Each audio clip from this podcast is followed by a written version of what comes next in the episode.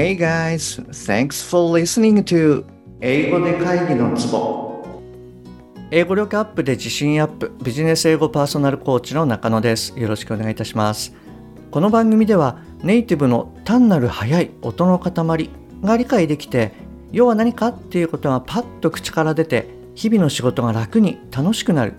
そういった英語力が必要な主にビジネスパーソン向けに配信しております。はい、えー、じゃあ今日はですね Signposts for Balance in Love and Work はい、こちらの方の音読をやっていきます。今日のお題はですね、えー、23番目の Forgive Quickly はい、こちらの方をお届けしたいと思います。今日最後まで聞いていただきますと、えー、まあいろいろな関係性、まあパートナーですね、に対して、えー、確かにっていうふうに思っていただけるかもしれませんので、ぜひ最後まで聞いてみてくださいね。本題の前に1点ご連絡させてください。この番組では英語上達に向けた様々な情報をお届けしていますが、当然ながら全部はお伝えしきれていないというふうに思ってます。なので、そういったさらに深い情報は、え LINE のお友達向けにお伝えしているような状況です。ですので、もし番組の内容プラスアルファの Tips を受け取って、えー、さらに深く知りたいっていうふうに思われましたら、ぜひ LINE の方を覗いてみてくださいね。じゃあ行きます。23. Forgive quickly. Things will happen in relationships where you'll need to forgive the other person for something they have done or said because what they have done or said is something you're not happy about. Work through to understand the problem and your feelings. Forgive quickly so you can go forward in your relationships. Instead of jumping in to judge what has happened and staying unhappy about it, think about the whole story think about the value of the overall relationship, not only the issue which has upset you. Try not to think badly about the other person. You also have created part of the problem you were unhappy about, even if it is only a small part. Forgive yourself for the part you created in the problem and then quickly forgive the other person's part in the problem. Think of the event as a chance to learn. Start by forgiving your partner. No one can gain any pleasure from being unhappy. はい、以上になります。はい、いかがでしたでしょうか？ちょっと内容を簡単にシェアしていますね。えー、いろいろな人間関係の中で相手が言ったことやしたことに対してあなたが幸せになることってあります。そしてそういったことに対して、え、あなたが許してあげる必要が出てきたりっていうことがあります。そんな時はその問題とあなたの感情を改めて理解してみましょう。そして相手をすぐに許してあげましょう。あなたが前に進めるように。何が起きたかに深入りして、そしてずっと不幸でいるのではなく、全体のストーリーを考えてみましょう。そしてそのパートナーとの価値のある関係性全体これに目を向けましょう相手のことを悪く考えないようにしましょうあなたもその問題を作り出した一部のわけだから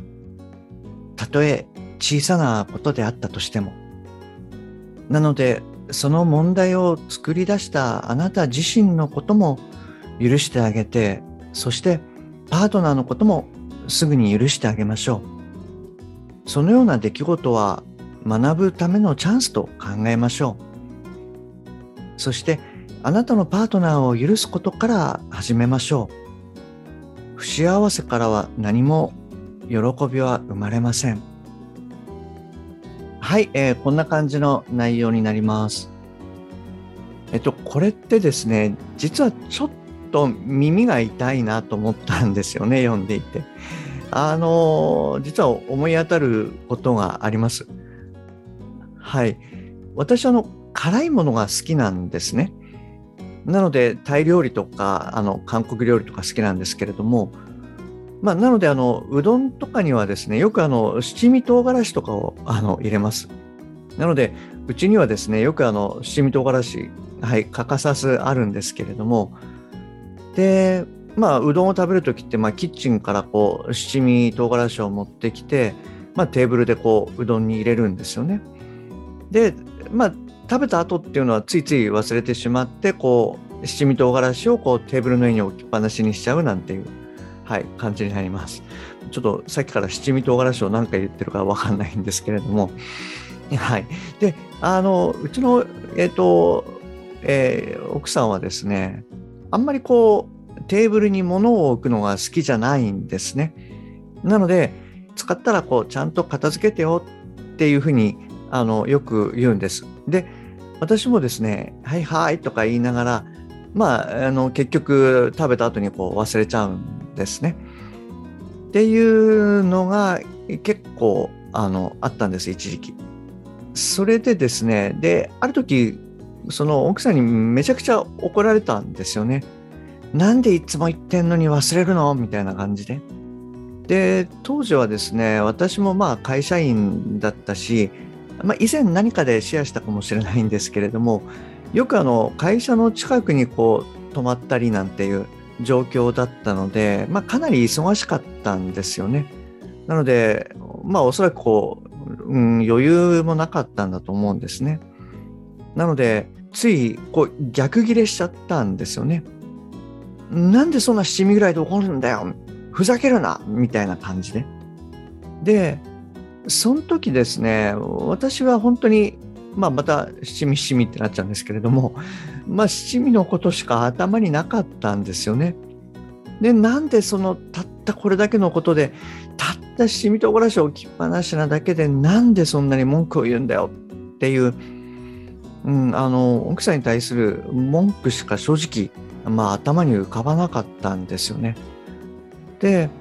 普段はですね割とこう喧嘩をした時とかでも何て言うんだろうこう話をしないとやっぱり分かり合えないので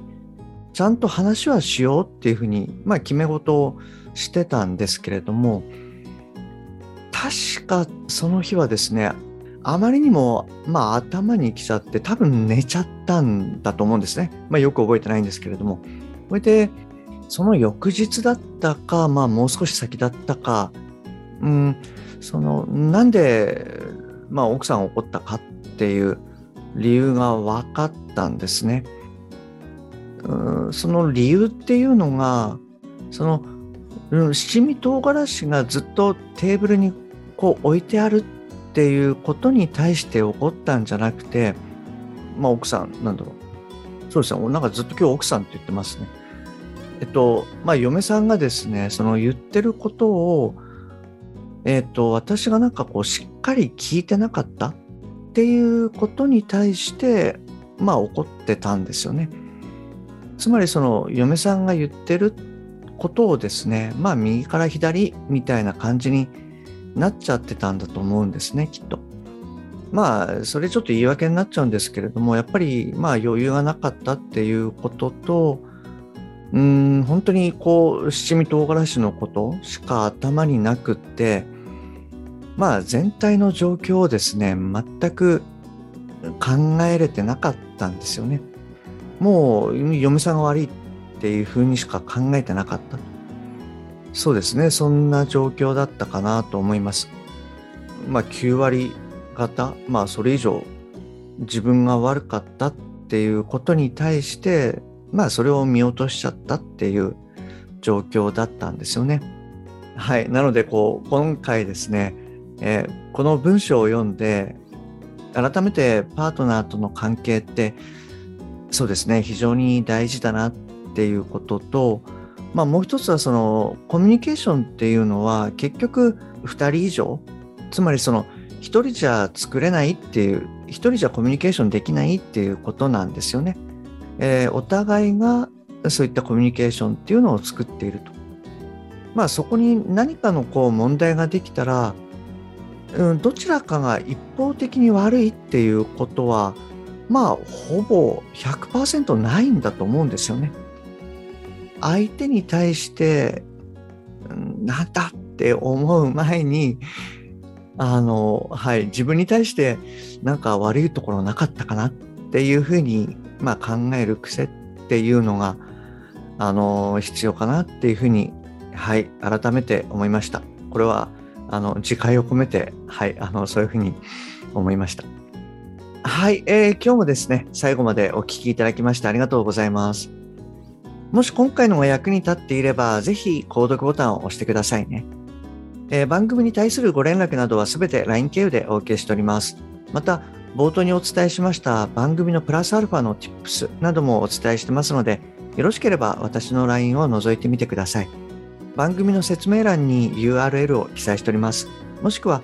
アットマーク、しげ -eng-coach でお探しください。また、もしあなたのお近くで英語が聞けなくて困ってる、英語がパッと話せなくて辛い、自宅からの電話会議が大変っていう方がいらっしゃいましたら、ぜひこの英語で会議のツボを教えてあげてください。一人でも多くの方にお役立ちいただけると嬉しいです。Okay, that's all for this week. Thanks for listening to 英語で会議のツボ See you next week. Bye bye.